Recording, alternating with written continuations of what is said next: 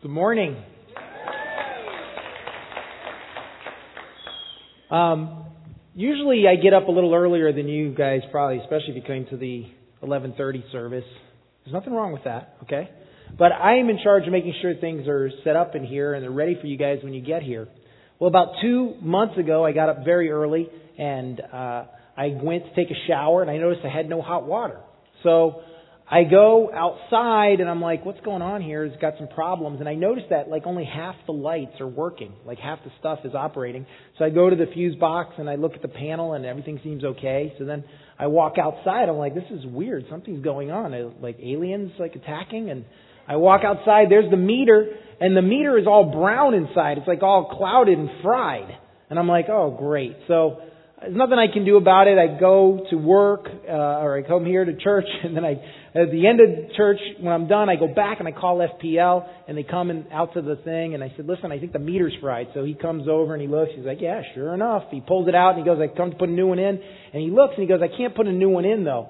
You've got like two cables coming in, and one of them is totally fried.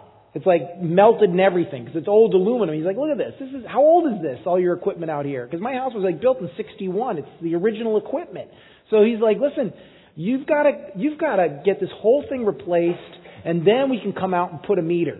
So he leaves with the meter. So I call an electrician, and then like the next day, I kind of know him, so he's he's friendly to me. He's telling me all this stuff, and he's like, listen, you do. You got to replace everything. We don't have parts to fix this thing. It's too old. So we need to replace this box, and this is not code anymore. We have to shoot the pole up through your roof, and then bring the cabling in, and all this other stuff. And he says it's going to cost you like fifteen hundred dollars. And he was giving me a break, you know. And I'm like, we got to pull a permit. We got to do this. And I'm like, well, okay, just listen, just do what you got to do because I need I need a, cold, a hot shower, and I need to have my wife be able to use the oven because we got to eat. So.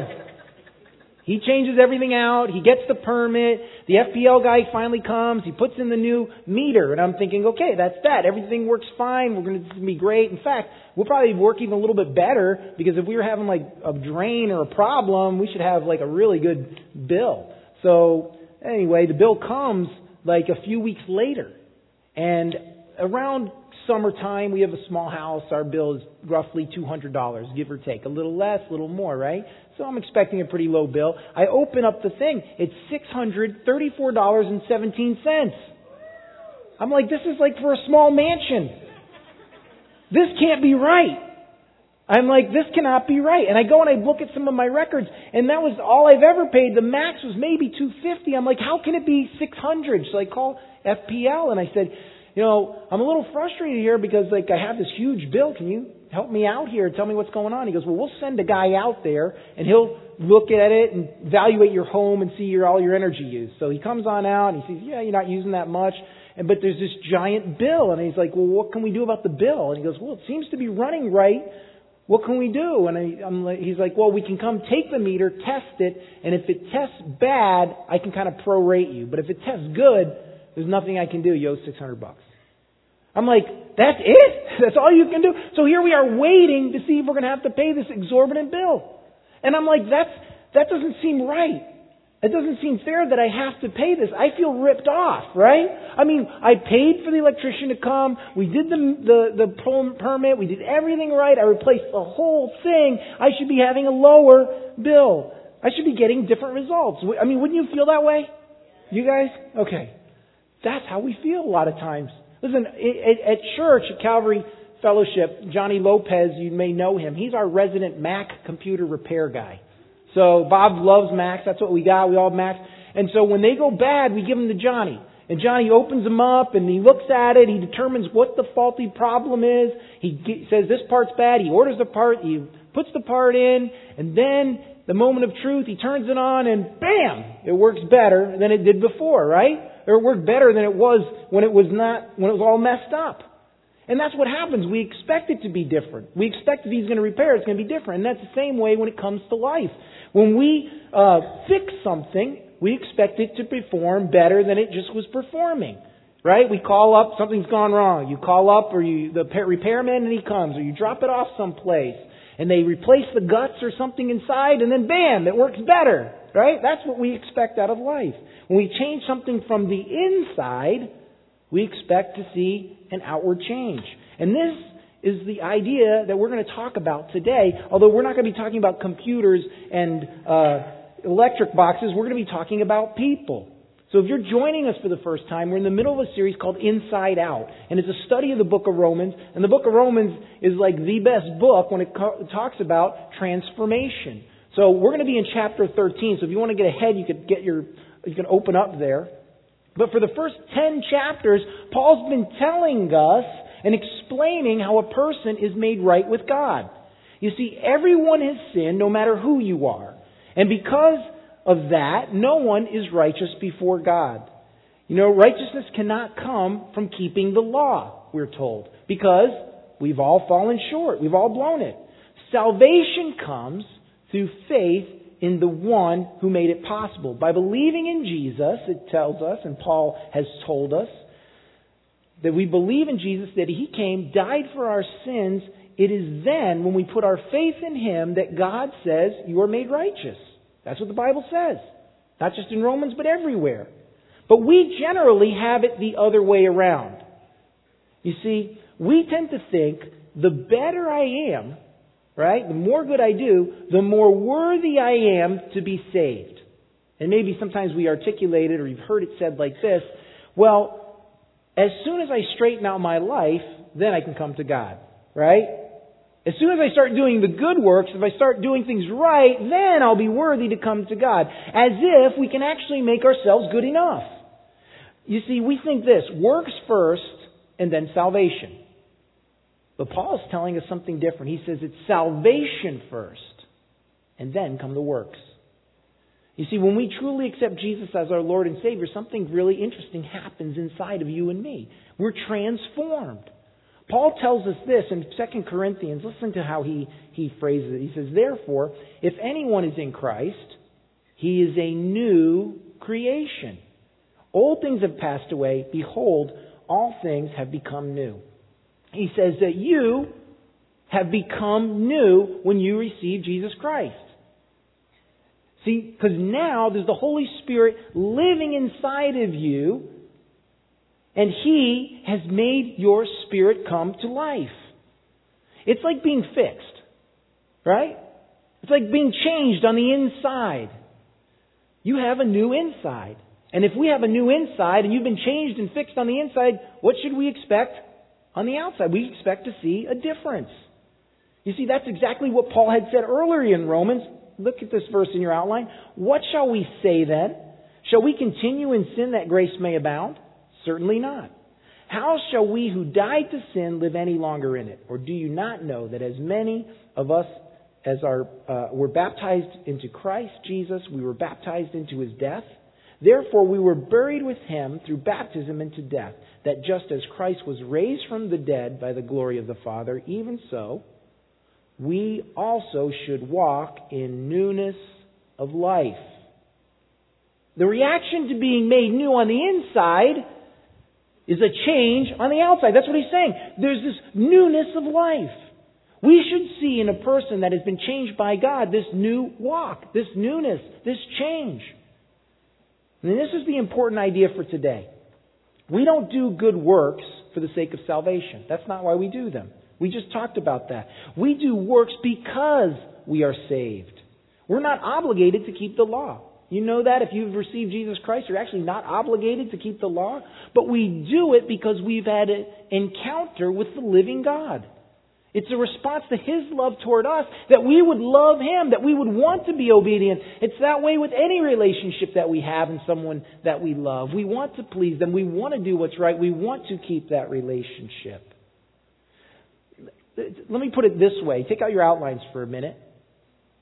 And right there, I want you to do the first fill in. This is the idea for today. A life that has been truly changed will live a changed life. A life that has been truly changed will live a changed life. You see, these final chapters are a response from Paul of what we've just learned through the first 11 chapters. And last week, Pastor Mark talked about the response to being forgiven. Then we forgive others. And now Paul is saying a person that has been changed on the inside. Now, here in chapter 13, this is what we can expect to see out of their lives.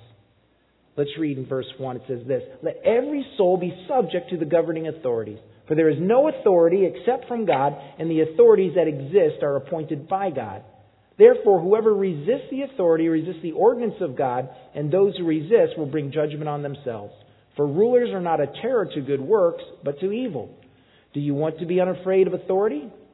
Do what is good, and you will have praise from the same. For he is God's minister to you for good. But if you do evil, be afraid, for he does not bear the sword in vain. For he is God's minister, an avenger, to execute wrath on him who practices evil. Therefore, you must be subject not only because of wrath, but also for conscience sake. For because of this, you also pay taxes, for they are God's ministers attending continually to this very thing.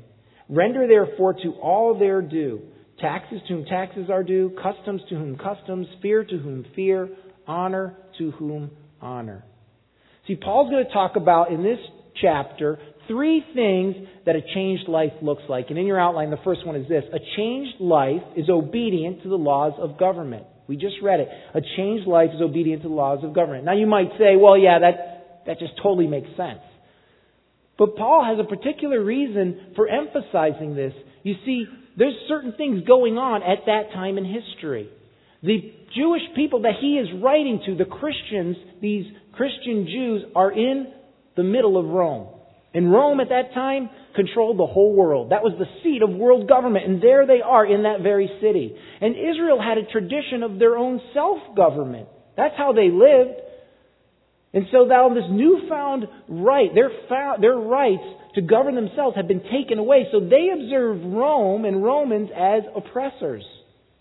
You know, they even still, even though they were governed by Rome, they still tried to keep their own semblance of authority. They had this group called the Sanhedrin, and the Sanhedrin was made up of Pharisees and Sadducees and these uh, and the uh, the name eludes me. the scribes.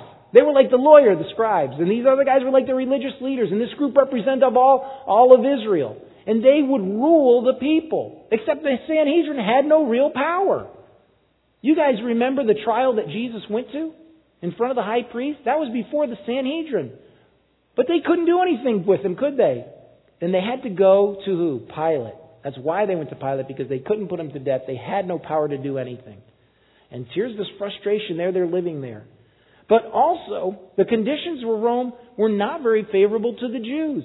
A few years earlier, a previous emperor named Claudius had kicked all the Jews out of Rome because there was a dispute among the Jews. You see, at that time, Christianity was not considered Christianity, it was considered a sect of the Jews. And so this sect of the Jews, Christianity, is having a dispute with the other Jewish people because of this guy named Christus or Christ.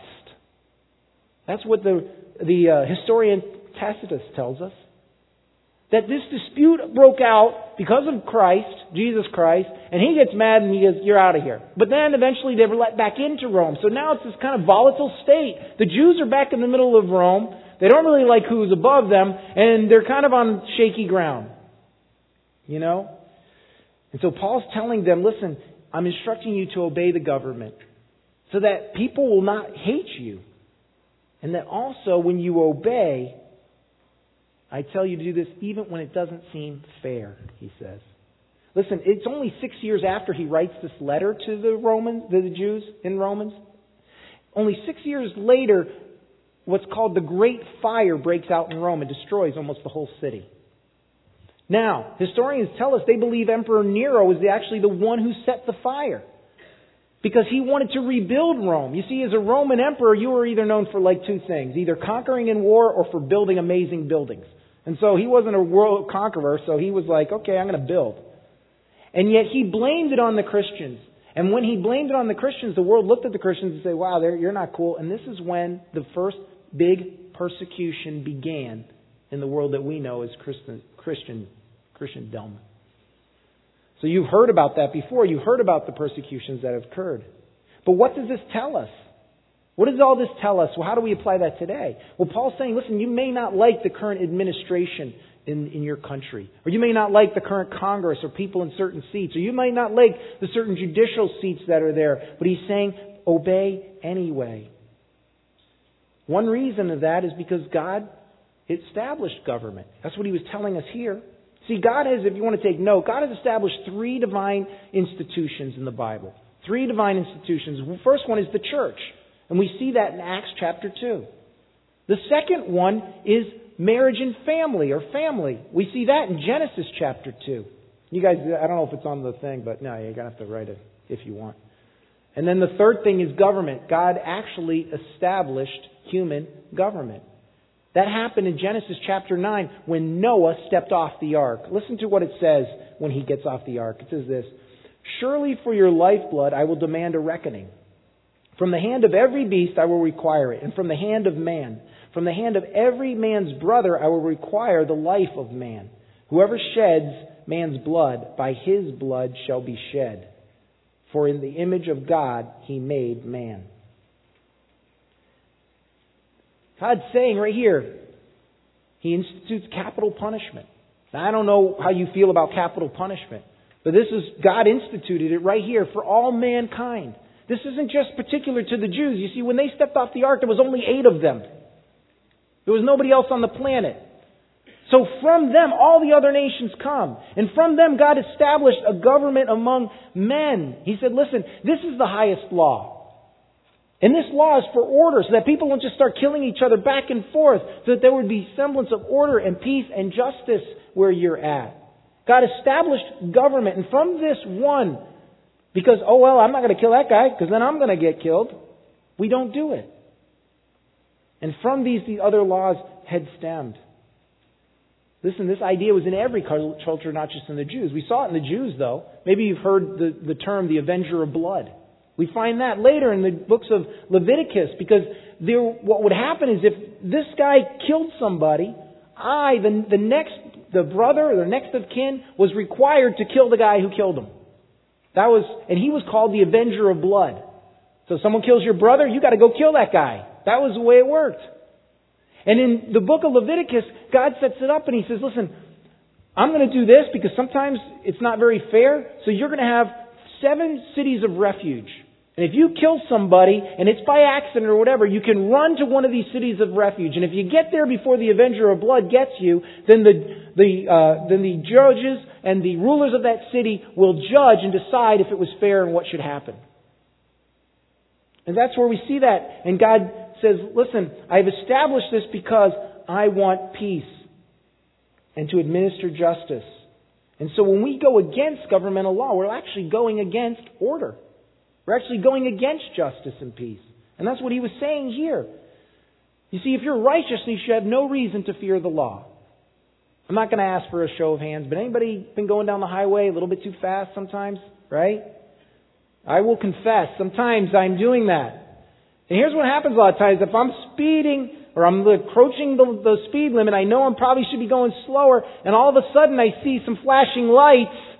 What's the first thing I do? I'm like, I immediately look at my speedometer. Was I speeding? Was I going over the speed limit? You know, I start feeling to see if I have my seatbelt on. I get rid of my phone. I hit the brakes, right? And my heart level goes boom, boom, boom, boom, boom, right? It goes, it creases.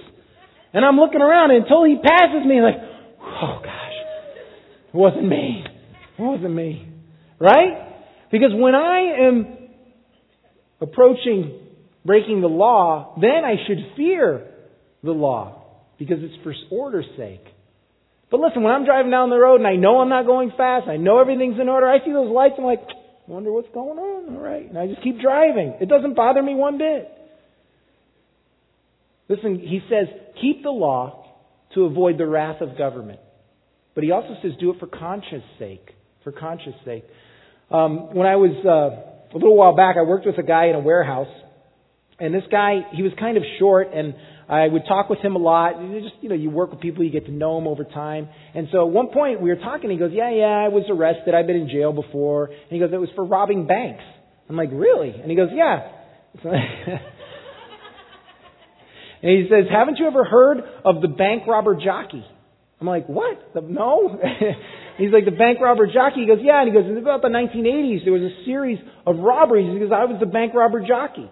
Because I was short, they were calling me the jockey. And I'm like, really? And he goes, yeah.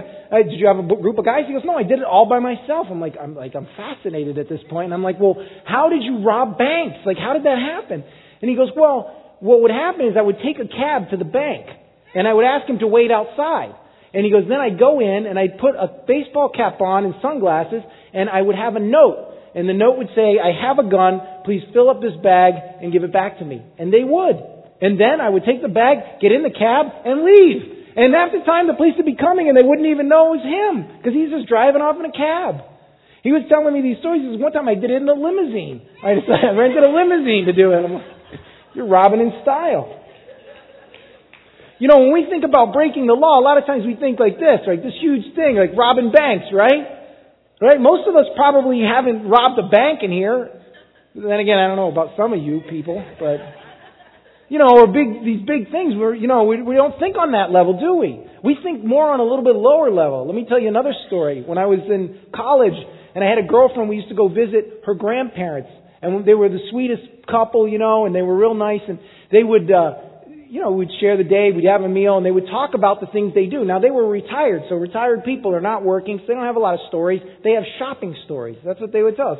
And they would break out all the great deals that they had gotten to show us, you know, and she, she'd go back and carry out something. Look what I got here, you know, and look what I got here. And there'd be these old, like, plaid grandpa pants, and I'd be like, you know, I wouldn't have paid two bucks, but yeah, that was a good deal.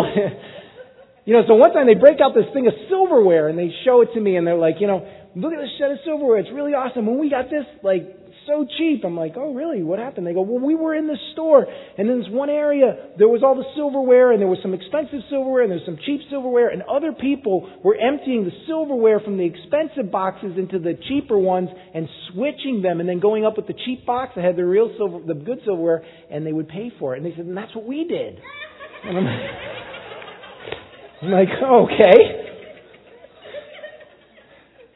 I'm not going to report you to the police this time. No, I didn't. But you know, I mean, I mean, honestly, they were like up here. They, they dropped a little in my in my eyes. But that's the kind of thing that we do. The thing that everybody else is doing is acceptable, is okay, right? I mean, have you guys been watching the news? And we, you know, if you look over and see what's happening in England, these riots are breaking out everywhere. And they're not even sure why these riots are breaking out. And it's, they're spreading across the country. It's like this mob mentality, and they're robbing people and committing vandalism, all these things. I saw this one video. This kid, he's like laying, he's sitting on the ground, his back's on the wall, and he's like blood is pouring out of his head. He's obviously dazed, and like looks like these good Samaritans come over and they pick him up and they help him to his feet, and he's kind of like this, and you, he's just like this, you know. They, what they do is they help him up, kind of dust him off, and he's got a backpack on. They open up the backpack, steal all his junk, and leave him there standing there, and he still has no idea what's going on. Like, these guys, well, it's okay. Everybody else is doing it. I can do it. You know, we do things, we don't think of the bank robbery, but we do things that maybe seem a little bit more acceptable. And maybe we do things like switch price tags, right? We go, ah, yeah, but if I just, price tag, if I just put this one over here, I could just pay a little less. Or maybe we buy and sell drugs. Yeah, but it's just a little, it's just for me and my friends. Or maybe we cut corners in our business because who's going to know? Who's going to know if this was illegal? They don't really know. Or maybe we declare deductions that we shouldn't be getting on our taxes. I mean, he spent, you know, quite a few sentences talking about how we should pay taxes. Here's what Paul says about obeying government. He says, a true inward change will result in a change in this area of our life too. Listen, I'm going to give you this quickly. There's three reasons why not to obey government. Three reasons why not to obey government. Because some of you say, yeah, well, you know, what about these governments? And then if I, I they're asking me to, to do something I shouldn't be doing. Well, here's three reasons why you shouldn't. One, if you're asked to violate a command of God. If you're asked to violate a command of God. Da- uh, Daniel was they wanted to trap him. These, these other rulers wanted to get him in trouble, and so they made up a law that he couldn't pray to any other god but to, uh, to Nebuchadnezzar. And so he opens up his window as he customarily did every single day, and he prayed to God anyway. And so they take him and they throw him in the lion's den. And if you haven't heard that story, go ahead and read it. It's great. But he says, listen, I'm not going to do it because that's against the command of God. But also the second thing, when we're asked to commit an immoral act, an immoral act, you know, the regime of Hitler would be a great example of that. where he was slaughtering people for no reason at all. These weren't even refugees from war. I mean, they weren't even like soldiers. He was killing women and children doing all sorts of things, and people went along with it. Even the churches of the day, even the Christian church did it at those days. And that would have been a prime time for them to disobey because it was an immoral act. And then three, when it goes against their Christian conscience, when it goes against your Christian conscience. A guy named Muhammad Ali, you may know who he is, but he was a Muslim, but he didn't believe that he should fight in war and go to Vietnam, and so he abstained from it. But he didn't run away. He didn't go somewhere and hide. He just said, no, I'm not going to. And he took the consequences. He was arrested and he was charged. And here's what I want to say about the third one. When it goes against Christian conscience, we can say, well, you know, I just feel that's what God says. The Holy Spirit told me this. Well, look, just say this. We could make up any rule we wanted, maybe. But here's some things. If you feel like you shouldn't obey for a certain reason that God, your Christian conscience or God has told you, then number one, I think you first you should seek counsel. I think you should also not counsel like psychiatry, but you should ask somebody else. But uh, don't break other laws in doing it. Like don't blow up a clinic because you're going to break one law. You're now you're going to break a different one or kill somebody or do something else. You don't do that. And also, um, you should be willing to accept the consequences of your disobedience. And if those things you're willing to do, then I would say you should do your Christian conscience. But let's move on. Paul not only says we should, we should see a change in your life when it comes to government, but we should see a change in number two, fill it out. A changed life demonstrates love for one another. A changed life demonstrates love for one another. Paul lists five of the Ten Commandments here. Let's read it. It says, on verse 8, Owe no one anything except to love one another, for he who loves another has fulfilled the law.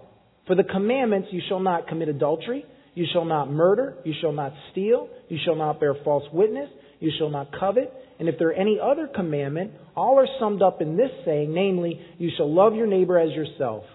Love does no harm to a neighbor, therefore love is the fulfillment of the law. You see, from the law, the law was divided. The Ten Commandments were actually kind of divided. The first four were about our relationship with God, and the other six were about our relationship with other people. You see, the first four were about whether I, it would tell me if I was loving God or not. He says things like, don't put other gods before me. Don't worship idols. Don't take my name in vain. If you're doing these things, it's at least showing that you love me. But he's saying all these other ones. Paul lists five of them. When you're doing these, you're showing that you love others. That's how we know whether we're loving others or not. And then from these ten commandments, these are God's top ten, from them stem all the other laws that are in Leviticus and Exodus. Meaning we could determine them if we were just to follow these ten rules. But here's something interesting. Jesus boils it down even farther than the ten. He boils it down to two. Listen to what he says in Matthew. It says, Jesus replied, You must love the Lord your God with all your heart, with all your soul, and with all your mind. This is the first and greatest commandment. The second is equally important love your neighbor as yourself. The entire law and all the demands of the prophets are based on these two commandments. He says it comes down to love for God and love for others. That's what it all boils down to. And they're both related. Because if you love God and have been transformed, Paul's saying, then you will love others. Then you'll love others. If we have the right relationship with God, we will have a right relationship with other people. Now, John the Apostle, he really nails it when he says this. If a man says he loves God and hates his brother, he is a liar. Now, that, that verse stings. You know why? Because I don't want to think of myself as a liar, and I don't want to think that I don't love God. But if that verse is true, I think I have a little problem. You know why? Because it's hard to love other people, isn't it? No matter who you are. Man, my brothers, when we were young, little guys like this, you know, my, we were three in a row, a year apart each.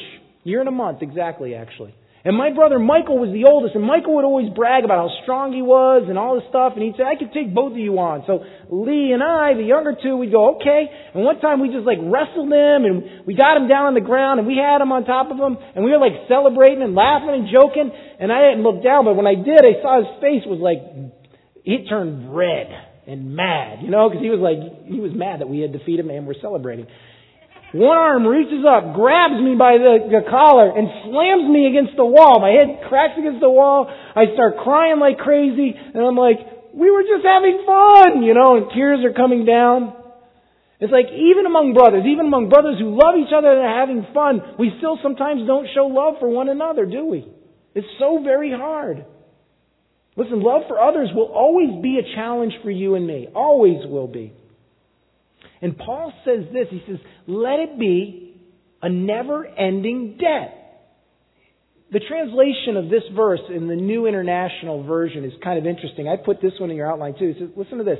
Let no debt remain outstanding except the continuing debt to love one another. For whoever loves others has fulfilled the law.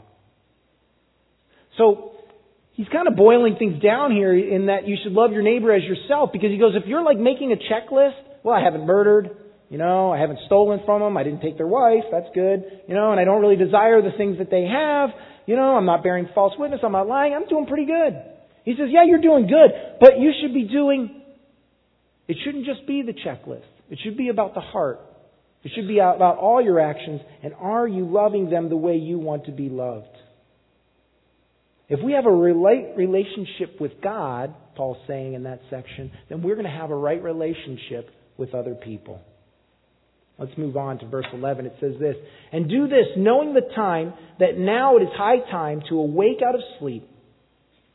For now our salvation is nearer than when we first believed. The night is far spent, the day is at hand. Therefore let us cast off the works of darkness, and let us put on the armor of light. Let us walk properly as in the day, not in revelry and drunkenness, not in lewdness and lust, not in strife and envy but put on the Lord Jesus Christ and make no provision for the flesh to fulfill its lusts. Listen, the third thing is this a changed life reflects good, not evil. A changed life reflects good, not evil. You know, as if Paul hadn't covered everything, right? I mean, obey the man's laws, the governmental laws, and be the right citizen. And then he says, and obey all the laws of God. Do those things too. And then he says, well, this thing, you should reflect a good character. You know? When I meet people, they sometimes don't know I'm a pastor. And so I don't usually tell people I'm a pastor because that kind of changes the conversation a lot of the times. Sometimes they ask me what I'll do. I'll say I work for a church. But I mean, I don't hide it. I will admit it. But I know this. Once I say that, it changes everything. And a lot of times I start talking to people and people will be like, they're just throwing out swears like crazy. You know what I'm saying? They're like, blah, blah, blah, blah, blah, blah, blah, blah, blah. Bombs are flying everywhere. And they're like thinking you're one of the good old guys. And they just keep talking and talking and talking. And my character doesn't change. I keep remaining the same. And if they somehow find out a pastor, this definitely happens. Man, oh, I'm so sorry. Oh, I'm so sorry. I, I didn't mean to be swearing, you know? Like I can't, like pastors aren't allowed to hear these words or something. I'm like, I can hear them. But I don't want to do them. I, so they feel differently. You know, it happens sometimes when I just perform, when I just act like someone who doesn't swear. Happened to me the other day. The person didn't even know who I was, but after a while, he started apologizing every time he swore.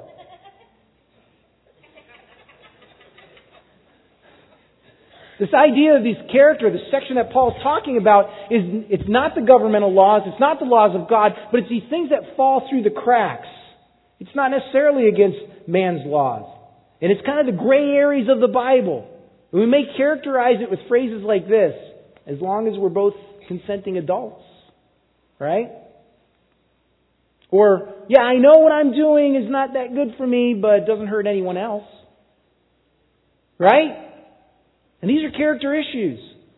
It's things we do to escape the world and its problems. Maybe like getting drunk or excess drinking or indulging. What about when we lose our temper? I mean, where in the Bible does it say that? It says, be angry and don't sin, but you know, I could probably yell a lot. I mean, I didn't do anything. You know? It's the things that we do to feed our flesh. Maybe like watching pornography. Where does it say that in here? You know, it doesn't really say that. So, I mean, you know, I, I'm still okay there with the law. Paul uses this interesting imagery here in these last verses of this nightlife contrasted with the day life. He talks, it's like these Saturday night clubbers have just come home. They come home from being out all night long, doing all the things that they want to do, and he says, now you wake up and it's day. And what do you do in the day? You do normal things, you know? It, even to us, it would seem out of character for somebody to be drinking before noon, wouldn't it? I mean, it happens, but it just seems out of character. We hear that all the time. You really, you're drinking and it's not even noon yet.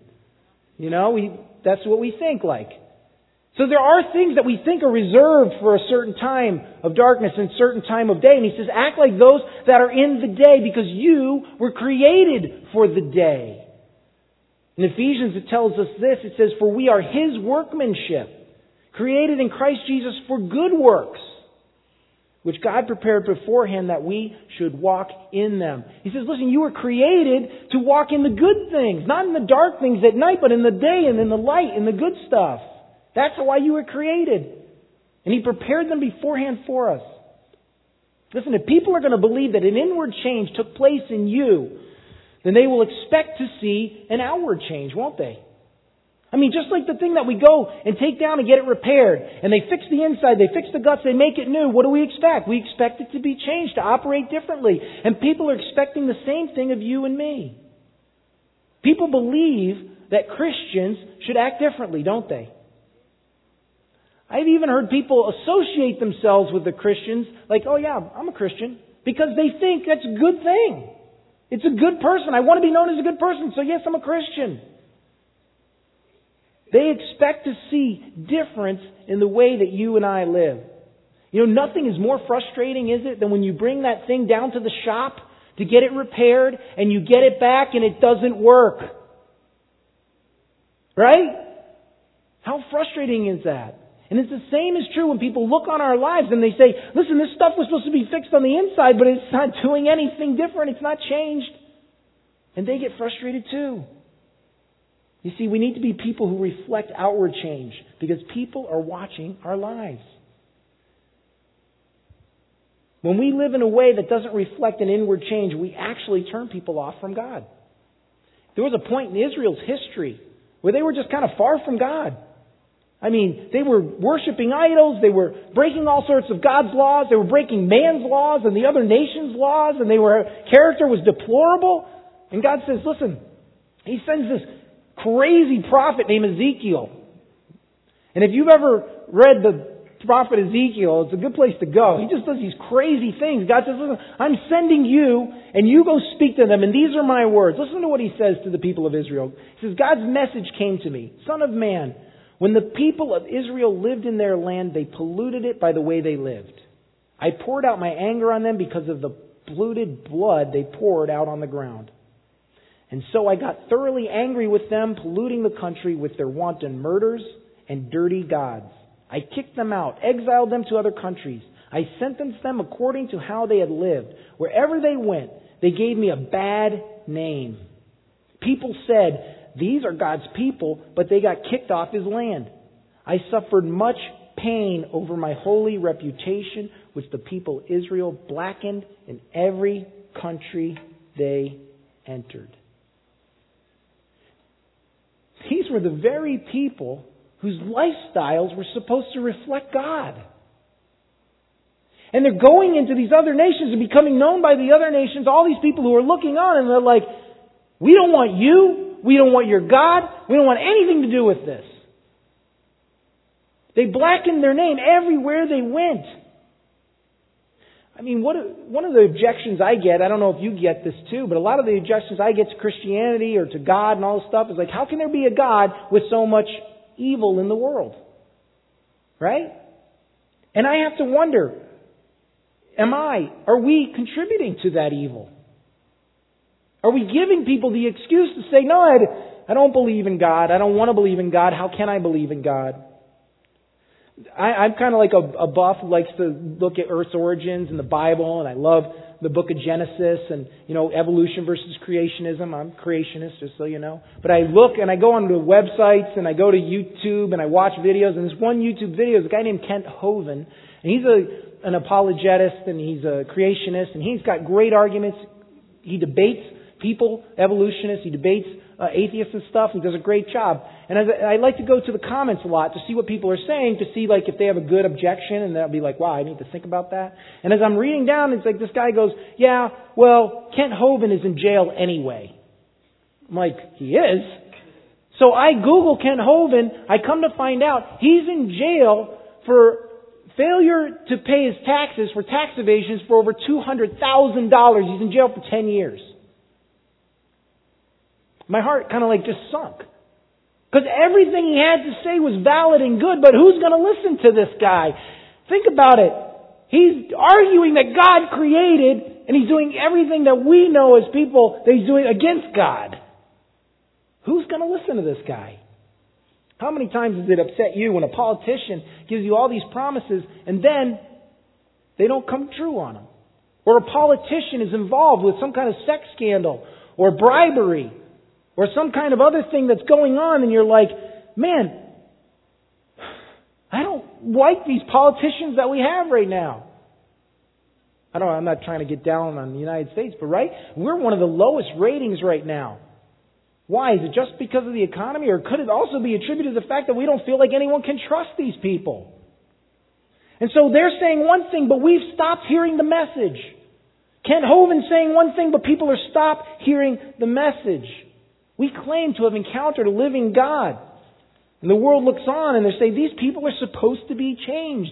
But I guess the question is, are they seeing anything? Are they seeing a difference in your and my life? Are they seeing a change? Maybe we say, you know what, yeah, but you know, I got a group of friends and, and uh, they're going to just make fun of me. They're going to look on at me and they're going to think that I'm different. But let me say this. They may look at you and see you as different, but that will never be the cause for them not coming to Christ. But if they look on at you and don't see the change, then they may never come to Christ. You see, the unchanged life may win friends, but it's not going to win souls.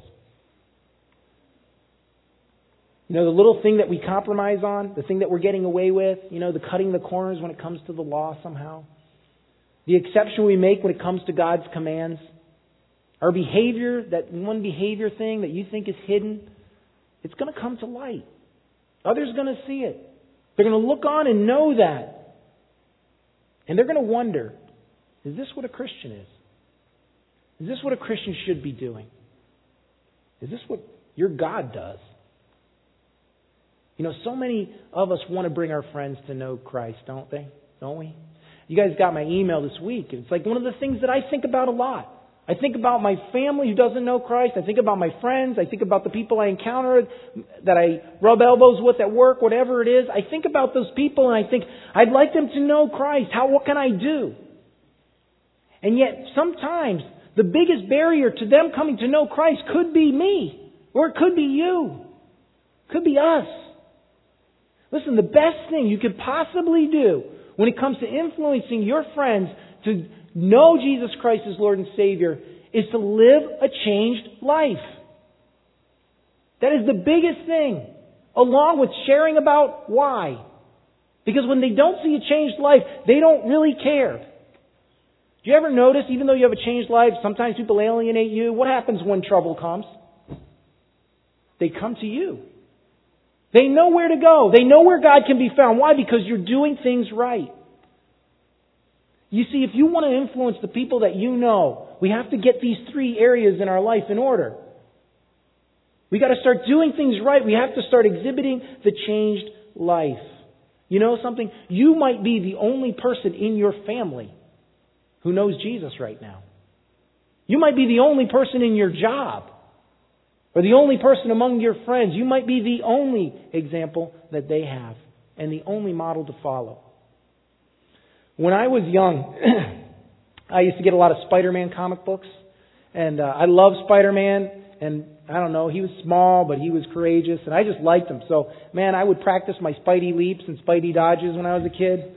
You know, I would try to climb walls. To no avail. Man, I learned to do this long before Beavis and Butthead ever even had a clue. That's how Spidey slings his web. You know, that's the way it was. Why? I wanted to be a hero. Man, I wanted to use my powers for good. I wanted to use my powers to be an example, to protect people. And I think, to, to be honest, I think all of us do somewhere deep down inside. All of us somehow want that. Because we want, listen, when you go to watch a movie, how many of us want to be the hero and how many want to be the villain? Have you ever seen Star Wars? We want to be Luke Skywalker or Obi-Wan Kenobi. We don't want to be Darth Maul. We don't want to be Emperor Palpatine. We don't want to be Jar Jar Binks. Well, he was good, but he was goofy. Listen, we don't generally desire to be the villain. We don't desire to be the bad guy. We desire to be the hero. We desire to be the one that makes the change, that does the right thing, that makes the right choice. We're looking for an ideal, aren't we? We're looking for an ideal. Someone that can be the model. Have you ever heard of the phrase knight in shining armor? You probably have, right? At least probably every woman has heard that term because that's a term we use for the woman. She's looking for the man to marry who is going to be her knight in shining armor, right? This knight in shining armor, armor embodies everything that the woman wants in the man. That he's good looking, that he's got money, that he's kind, that he's virtuous, that he's handsome. I think I said that one. That he's But he embodies everything that she wants. A guy who's loving, who's going to open the doors for her, that's going to stand up for her, that's going to protect her, that's going to love her. And we say, the knight in shining armor, that's what we want. That's my ideal. That's what we want. We want a hero. Listen, I think it's really interesting the way this verse is phrased, phrased in verse 12. Read it with me again from Romans chapter 13. It says this, The night is far spent, the day is at hand. Therefore, let us cast off the works of darkness and let us put on the armor of light. Let us walk properly as in the day. He's saying, listen, let's put on the shining armor. Let's start doing the good. Let's start being the model. Let's start being the ideal that people are looking for in their lives. You see, we have too few heroes, I think, in the world today. Too few people to model. And so I think the question for us today, too, is are you a model? Are you a model for your kids? Are you a model to your neighbor? Are you a model to your friends and family? Are you a model to the stranger that you pass on the street or that just cut you off on the highway? You know, people are looking for a role model. And can I tell you something? God is too. In fact, God wants you to be a role model. I'm going to end with this verse. It says this For the eyes of the Lord run to and fro throughout the whole earth to show himself strong on behalf of those whose heart is loyal to him. This verse is saying, I'm looking for people that are going to do things right so that I can show myself strong on their behalf. Listen, if you're willing to live a changed life, God is willing to do something great with your life. Let's pray. Lord, I thank you. I thank you for your Son that you came and sent to die for us, to pay for our sins, that you made a way that we could be with you forever. I thank you, Lord, that you filled us with your Spirit. Lord, that we might desire to do and live differently than we did before. And Lord, right now we're asking for your help to live a changed life. Lord, all of us need it, no matter where we're at. There are things that we struggle with and we fall sometimes. And Lord, we know that only you can help us. Lord, you've done all these other things, and I'm confident, Lord, not just by this verse, but by the character of who you are, that you'll do it again in our lives. Lord, I pray for everyone here. May this message sink into our hearts that we would desire to be a model and example to those who are close to us. Lord, I pray that you bless everyone here today as we go. We thank you in Jesus' name. Amen.